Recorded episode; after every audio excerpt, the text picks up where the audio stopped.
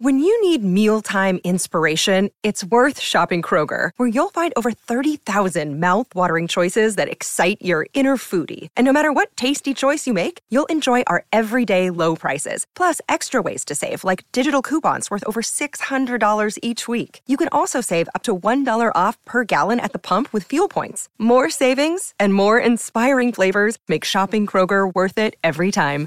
Kroger, fresh for everyone. Fuel restrictions apply. Look, Bumble knows you're exhausted by dating. All the must not take yourself too seriously and 6 1 since that matters. And what do I even say other than hey? well, that's why they're introducing an all new Bumble with exciting features to make compatibility easier, starting the chat better, and dating safer. They've changed, so you don't have to. Download the new Bumble now. Another day is here, and you're ready for it. What to wear? Check. Breakfast, lunch, and dinner? Check. Planning for what's next and how to save for it? That's where Bank of America can help. For your financial to-dos, Bank of America has experts ready to help get you closer to your goals. Get started at one of our local financial centers or 24-7 in our mobile banking app. Find a location near you at bankofamerica.com slash talk to us. What would you like the power to do? Mobile banking requires downloading the app and is only available for select devices. Message and data rates may apply. Bank of America and a member FDIC. Welcome to the New Books Network.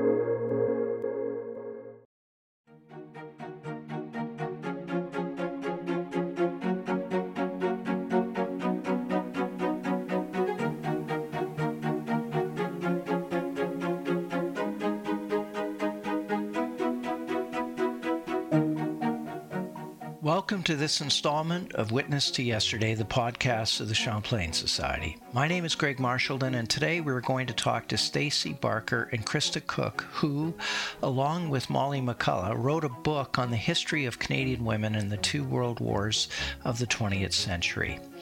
Stacey Barker is a historian in arts and military history at the Canadian War Museum in Ottawa, while Krista Cook is a Parks Canada curator from Wakefield, Quebec. She has two decades of experience in archives and museums.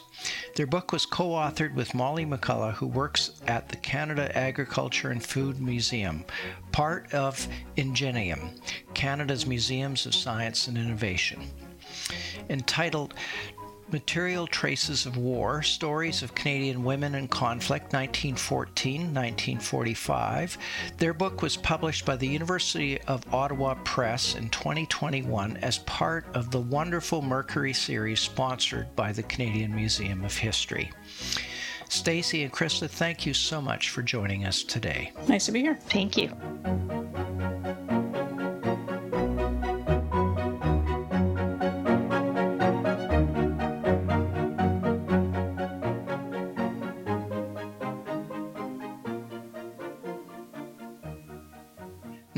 Understand this book is uh, the product of your development of the uh, exhibition or a series of exhibitions called World War Women, and it focuses on the lives of individual women in the world wars is told through artifacts, documents, and images. How does the book expand on the stories you originally told in these exhibitions? Um, well, books and exhibitions uh, explore history in very different ways. Uh, there's a lot of research went into the World War Women exhibitions, going back many years. Uh, multiple researchers dug into the collections of both the War Museum and the Canadian Museum of History to unearth objects and stories about women who faced war. Now, exhibitions are, of course, not books. Uh, they simply can't include everything. Text labels are pretty brief. Interpretation is at a very high level. So we thought that a book would be a good way to expand on some of the stories told in the exhibition, to include more detail. Um, and we also saw the book as an opportunity to explore stories we hadn't yet found when we put the exhibition together. And we were also able to explore material from other institutions. Um, so while we had a wider scope for the book, we still couldn't include everything, of course, but we felt it was important to do because so much research had gone into the exhibition and it resonated with visitors. It seemed a shame not to share more of it. Now, in your introduction, you state that objects have the power to tell, or at least ask, historians things that the written word alone cannot. Can you describe how you selected and curated the original material presented in the exhibitions, including the past research that was done by museum staff? And how does this book in particular go further? And uh, you've already stated some of the reasons you felt it useful to go further, but why did you think it was perhaps necessary to go further? Um, well, let me just talk about how we curated the exhibition uh, first. It was an exercise in, in, casting a very wide net initially, and then progressively narrowing our criteria until we were left with a strong roster of objects and stories. We started by looking at all the material that we had in the collections relating to women in war, and with those, we made thematic groupings. And from those groupings, we chose themes that reflected some major ways that women experienced the world wars, such as working, volunteering, military service, and worry and loss. So what we then did was looked for artifacts and materials that were connected to named women, for which we knew something of their wartime story. Um, what did the subject mean? How does it relate to the, to the war? And from those, we populated each theme. So we, we took a similar approach with the book but it allowed us to explore their stories a bit more deeply, include more detail, as I mentioned, uh, than we could in the exhibition. For me, as a museum person, it's all about the combination of stuff and story. The physical presence of objects can bring extra information and understanding in a way that sometimes documents just can't. Um, one of the objects, a giant wall hanging, Joanna St. Clair embroidered. When you see it, you just understand how deeply felt uh, the war support was for many Canadians. It took her over a decade to make. It contains over 700 paid signatures and is over 10 feet square. It's easy to imagine her laboring over it all those years, believing in her contribution to the war effort. Now, your book has an evocative painting on the cover as well, stunning plates and paintings and photographs throughout, of course. But can you each pick out your f- favorite image uh, and describe that image to us? I've got many, many favorites. Um, and the painting that you mentioned is actually one of them. Uh, I pushed to have that on the cover for a reason. Um, it's, it's by war artist Molly Lamb Bobak uh, and it's called Canadian Women's Army Corps Parade Through the Town. Uh, painted in 1944. Bobak was Canada's only official woman war artist in uniform. She was a CWAC herself. And it reflects Bobak's time when she was stationed in Ottawa. Uh, and I think it speaks to the subject matter of the book quite well shows CWACs marching through downtown Ottawa while groups of civilians look on from a street, even from a window in one of the buildings. Uh, there's members of the Women's Royal Canadian Naval Service in the crowd. There's children. Um, and here we have what, for the time, was something socially striking women in uniform women taking part in the military in ways they hadn't before. Uh, because, of course, before 1941, being a nurse was the only way in for women. So this was new. Uh, it was wartime, it was necessary, and the women who took part were proud of their service, which is also something that you can tell from the way Bobak has depicted them. So that's got to be one of my favorite uh, favorite parts of the book. Well, thanks so much, Stacy. And you, Krista? I really struggled to find a favorite. We included a candid photograph of Verda Sharp with four of her munitions factory co-workers I felt a real connection to this story because I was lucky enough to get to know Verda Sharp's son over the course of the research and to get to know her life story through our conversations. Uh, Sharp, who was a black woman from Toronto, led a fascinating life. And when it comes to the Canadian home front, black women are too often overlooked. So Sharp's is a really important story. Now, you make the point that the women whose lives you present were historical agents in their own right, not simply examples used to illustrate the historical timeline and events, as we've often seen in books and exhibitions in the past. So, can you explain what you mean by historical agents in their own right? We wanted to show that the women we talked about were actual people who faced historical circumstances out of their control uh, in the world wars, but they nevertheless decided how they were going to navigate those circumstances within the framework that they were able to during their time period. We wanted to make sure that their agency was respected and they weren't simply portrayed as being helplessly born on the tides of history.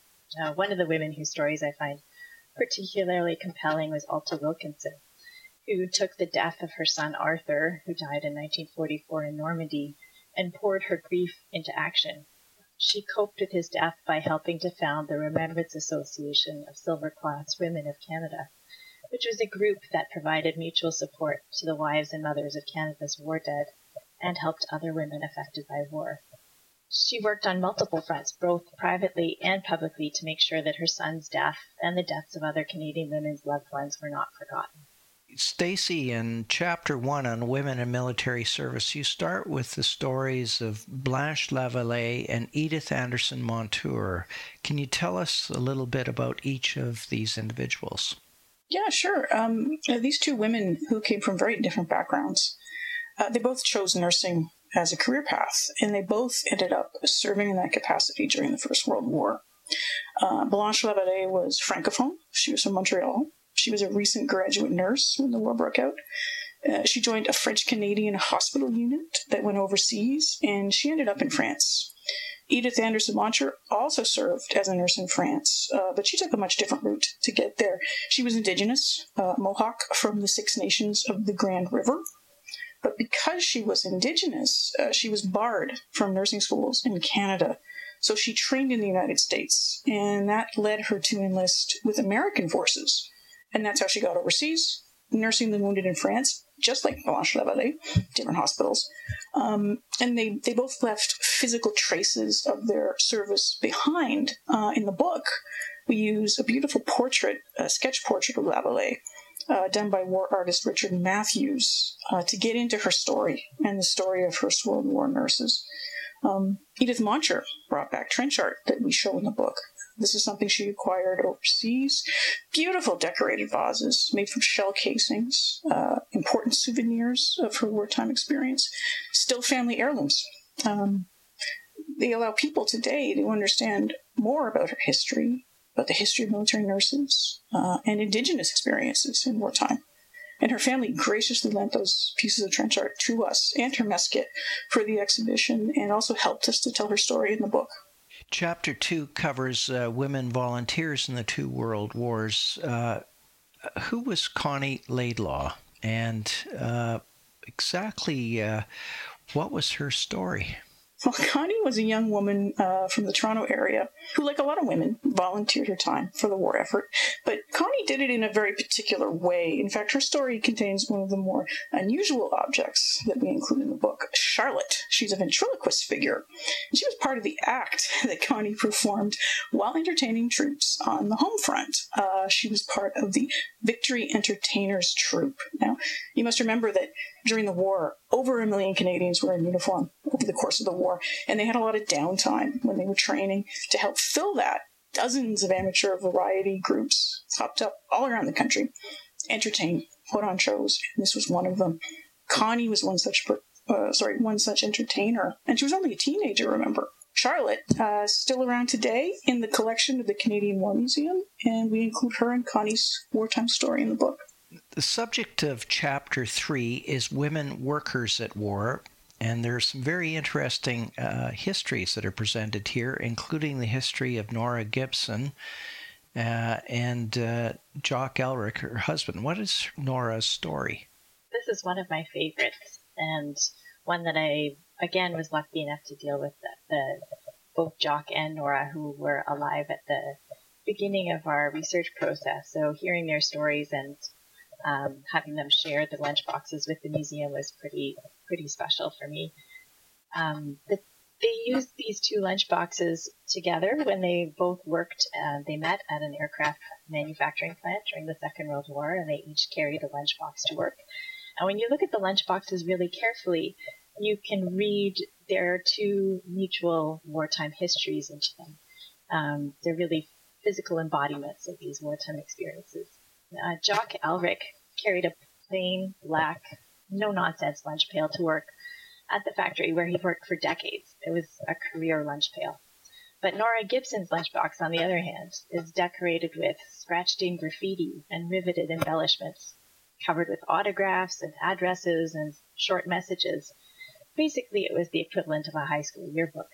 She only used it for four years, from 41 to 45, she, like so many other Canadian women, was in the workforce for such a short time, and it was something that she didn't expect in her life trajectory. Um, and it was, to me, very revealing of, of their two experiences to see those two uh, lunchboxes side by side.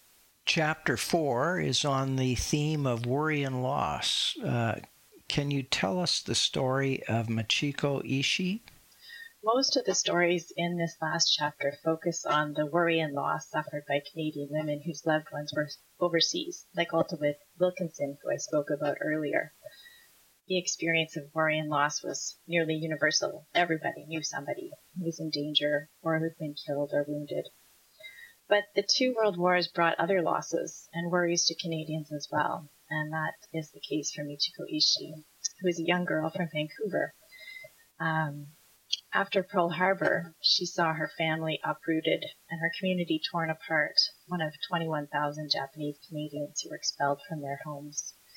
She left a really unique record of her experience. She was only a teenager, and her annotated photo album is full of playful captions and a teenager's eye for fun and humor, uh, which often glossed over the heartbreak and devastation that were lurking in the background of her photos her album is a treasure.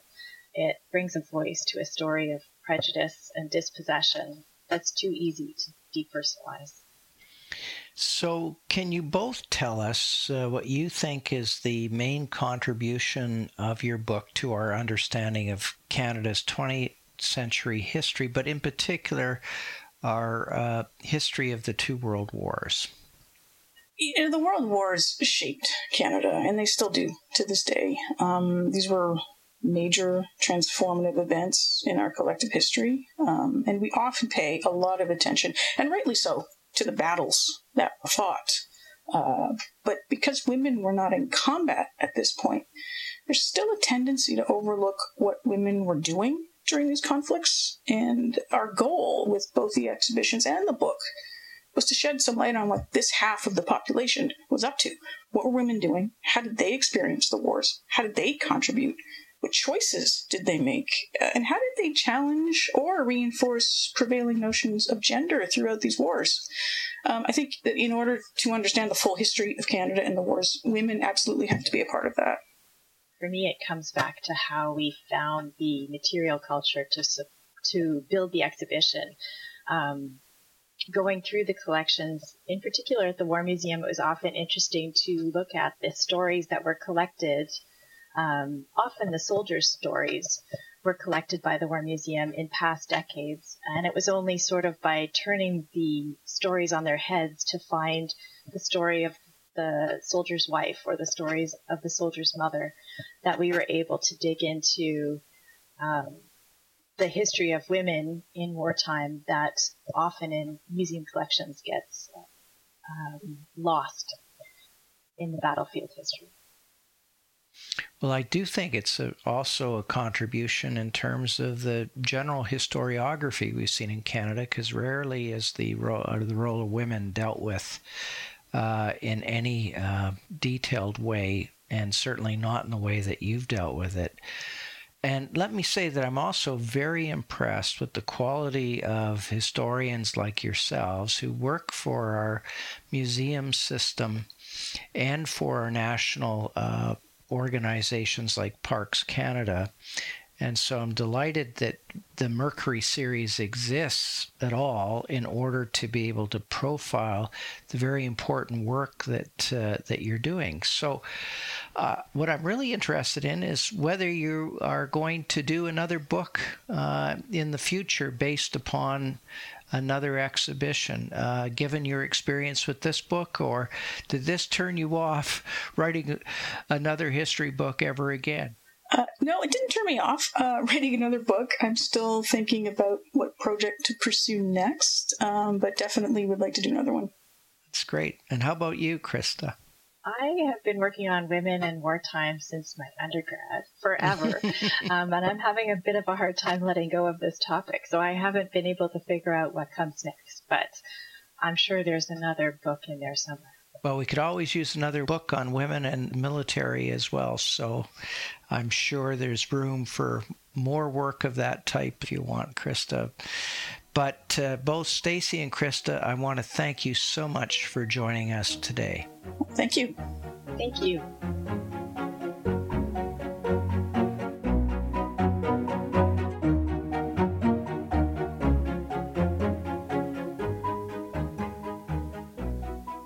Guests today were Stacy Barker and Krista Cook. Together with Molly McCullough, they are the authors of Material Traces of War Stories of Canadian Women in Conflict 1914 to 1945, published by the University of Ottawa Press in 2021 as part of its Mercury series. You've been listening to Witness to Yesterday. Please visit our website at www.champlainsociety.ca. The best way you can support this podcast is by becoming a subscribing member of the Champlain Society. And if you like what you've heard, let your friends know by forwarding this podcast through the social media of your choice. This podcast is made possible by the members of the Champlain Society who work hard to bring to life original documents in Canadian history. We want to thank the L.R. Wilson Institute of History at McMaster University, as well as a consortium of Canadian scholarly book publishers that includes the University of Toronto Press, UBC Press, McGill Queen's University Press, the University of Regina Press, and notably today, the University of Ottawa Press. My name is Greg Marchildon. This interview was recorded on March 8, 2022. It was produced by Jessica Schmidt.